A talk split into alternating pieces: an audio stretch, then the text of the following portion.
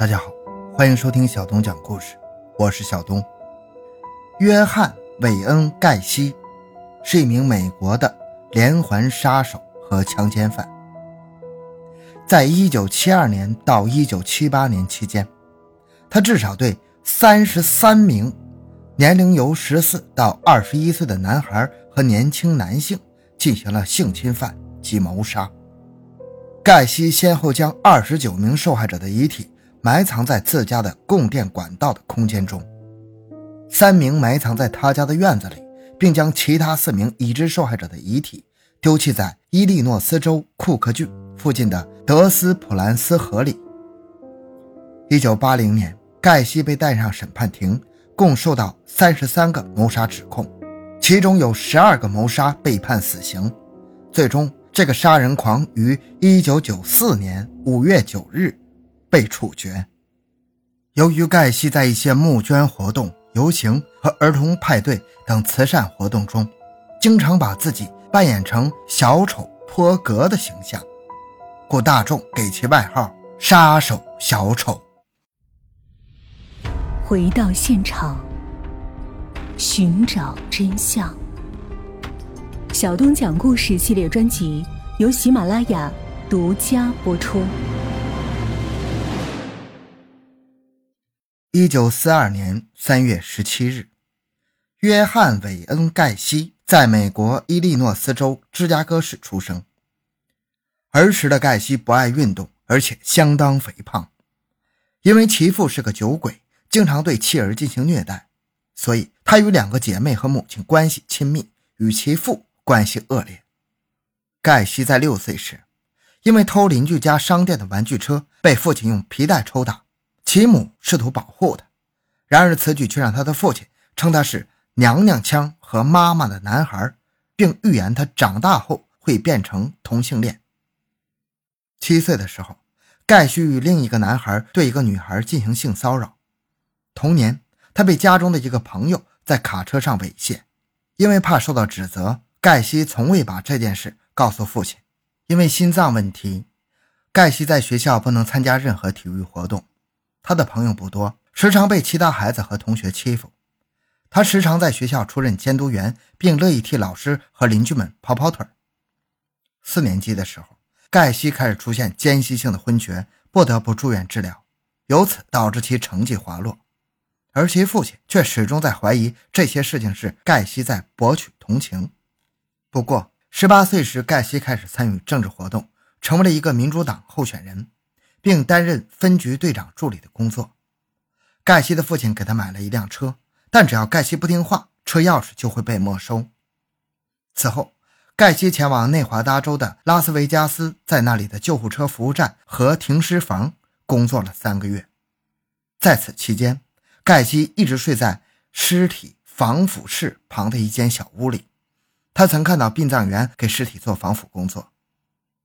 后来据他回忆，有一晚上，他独自待在停尸房，爬进了一个年轻男性死者的棺材，拥抱并且抚摸了他的躯体，感到了莫名的快感。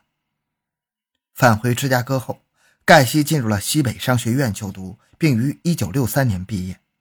毕业之后，他进入了纳恩布什鞋业公司，担任一个管理实习职位。一九六四年，盖西被调到了伊利诺伊州斯普林菲尔德市工作。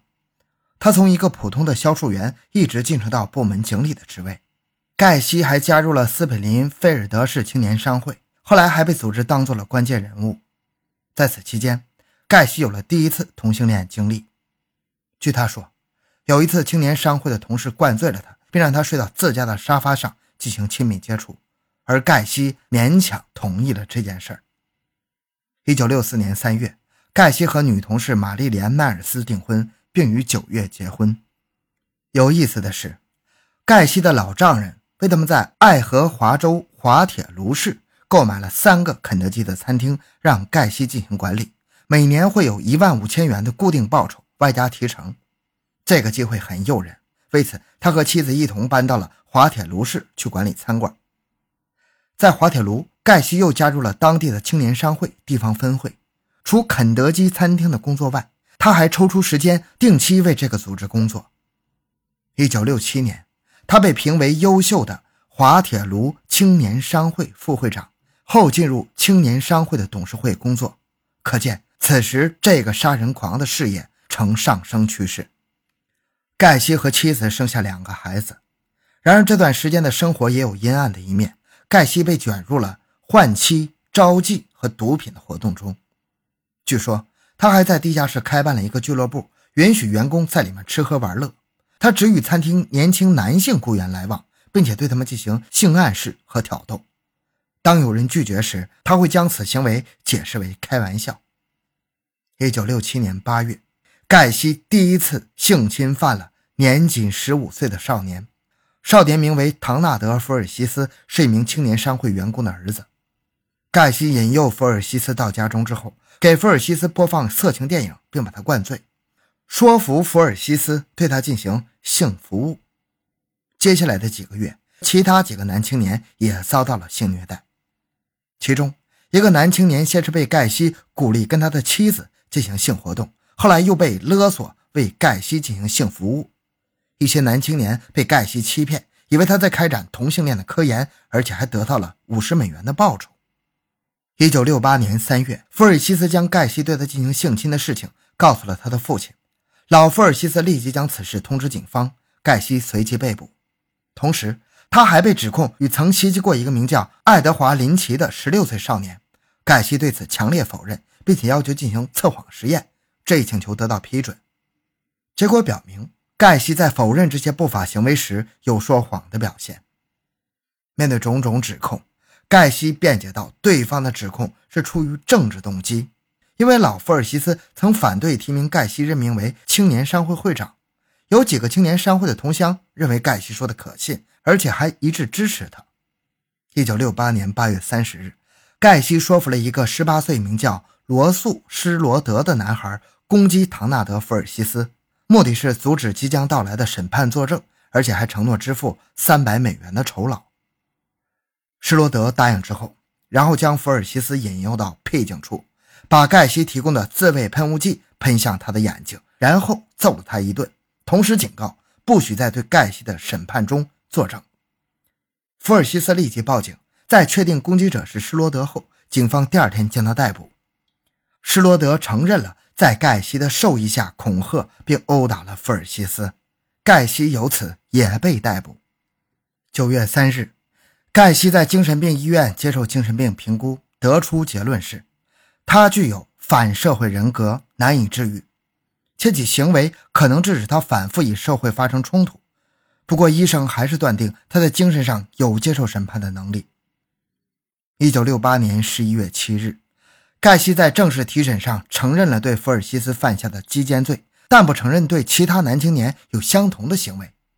盖西争辩道，他和福尔西斯确实发生了性关系，但他一再称福尔西斯是主动提供性服务，而他只是出于好奇。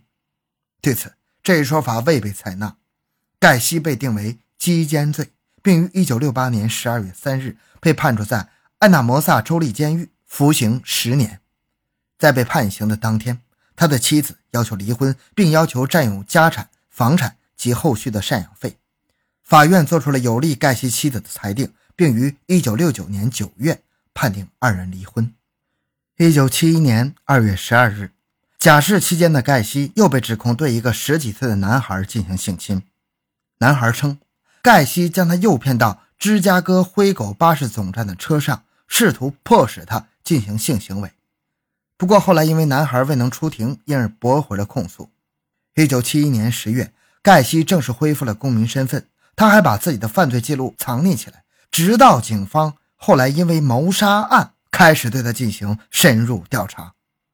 在盖西母亲的资助下，他在非建制地区诺伍德公园乡买了一栋房子，这栋位于萨默戴尔大道西八二一三号的房子正是他被逮捕前的居住地。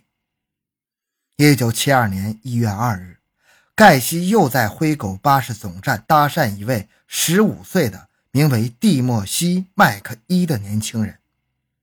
盖西带着这个男孩在芝加哥观光，当晚把麦克伊带回家，并承诺第二天会送他去车站。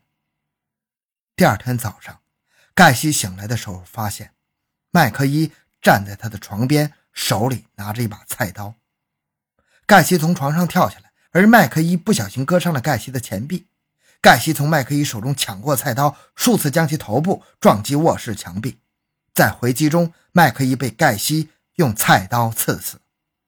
盖西在后来的供述中称，他走到厨房时才发现麦克伊做好了早餐，菜刀是无意中带去他卧室的，目的是喊他起床吃饭。盖西将麦克伊的尸体埋在地板下，并在上面加固了一层水泥，这是他的第一起杀人案。一九七一年八月，盖西与一个带着两个幼女的离婚妇人卡罗尔·霍夫订婚，并于一九七二年七月一日举行婚礼。然而，就在婚礼前一个月，盖西再次被捕。一位年轻人向警方控诉，盖西带着警徽伪装成警务人员，将年轻人诱骗到车里，并强迫进行性行为。但这个年轻人企图敲诈盖西后，此指控被驳回。一九七二年，盖西开始了自己的建筑业务，公司名为 P D M 承建商，也就是上期装修及保养的缩写。